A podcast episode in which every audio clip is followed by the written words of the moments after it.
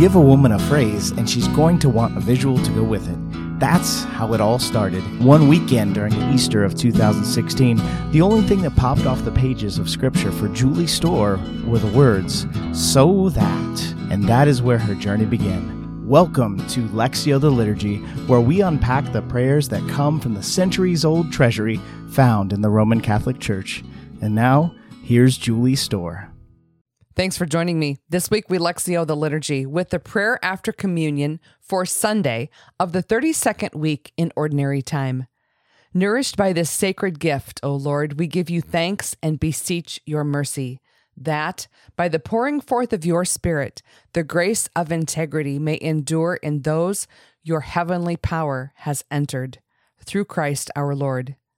This prayer begins like any other great prayer with us telling God that we are thankful for the presence of the Paschal Mystery in Holy Communion and for His presence that has come to dwell in us. Next, we beseech or we invoke God for His mercy so that the grace of integrity may endure. Well, there's a little more to it than that, as the grace comes from the pouring forth of the Spirit. The indwelling of the Spirit is the heavenly power we find in the prayer. So, when is the last time you received the Eucharist and thought, I have just received the power of all heaven and earth? When is the last time you walked out of Mass and thought, I have just received all power of heaven? Let the miracles commence. And if you're a player of card games, you know this scene. Everyone sits around a table, and the dealer hands out cards to each player. You look at the cards dealt to you, and you have four fours, four threes, and four twos. In all of the card games that I have ever played, you can pretty much pass on bidding because the cards you were dealt don't have enough power to take a trick. But what if you were dealt four aces, four kings, and four queens? In your hand, you hold all the power. When we live a sacramental life, we receive the heavenly power. Actually, we receive all of the same power that Jesus did.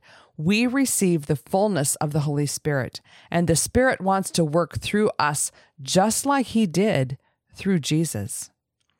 Work should be listed on the Holy Spirit's job description.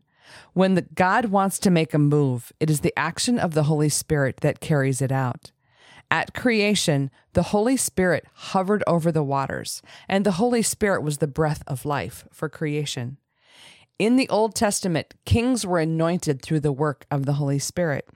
In the Nicene Creed, we proclaim that Jesus was incarnate of the Holy Spirit, and it was the power of the Holy Spirit that raised Christ from the dead. In Romans chapter 8 verse 11, Paul tells us that indeed the spirit of the one who raised Jesus from the dead can dwell in us. It sounds great, doesn't it?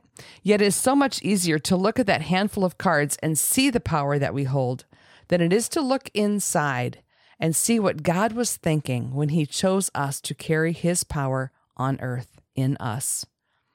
That's what we need to recognize the grace of integrity. In the Latin form of the prayer for the word integrity, we find the word sinceritatis, which means wholeness.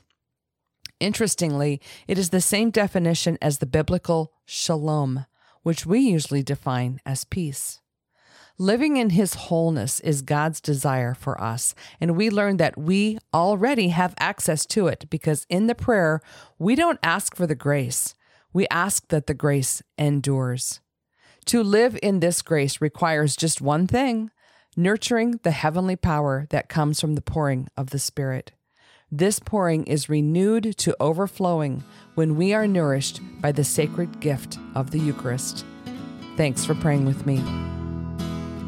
For more about Lectio the Liturgy, or for contact information if you're looking for a speaker for your event, head to my website, lectiotheliturgy.com.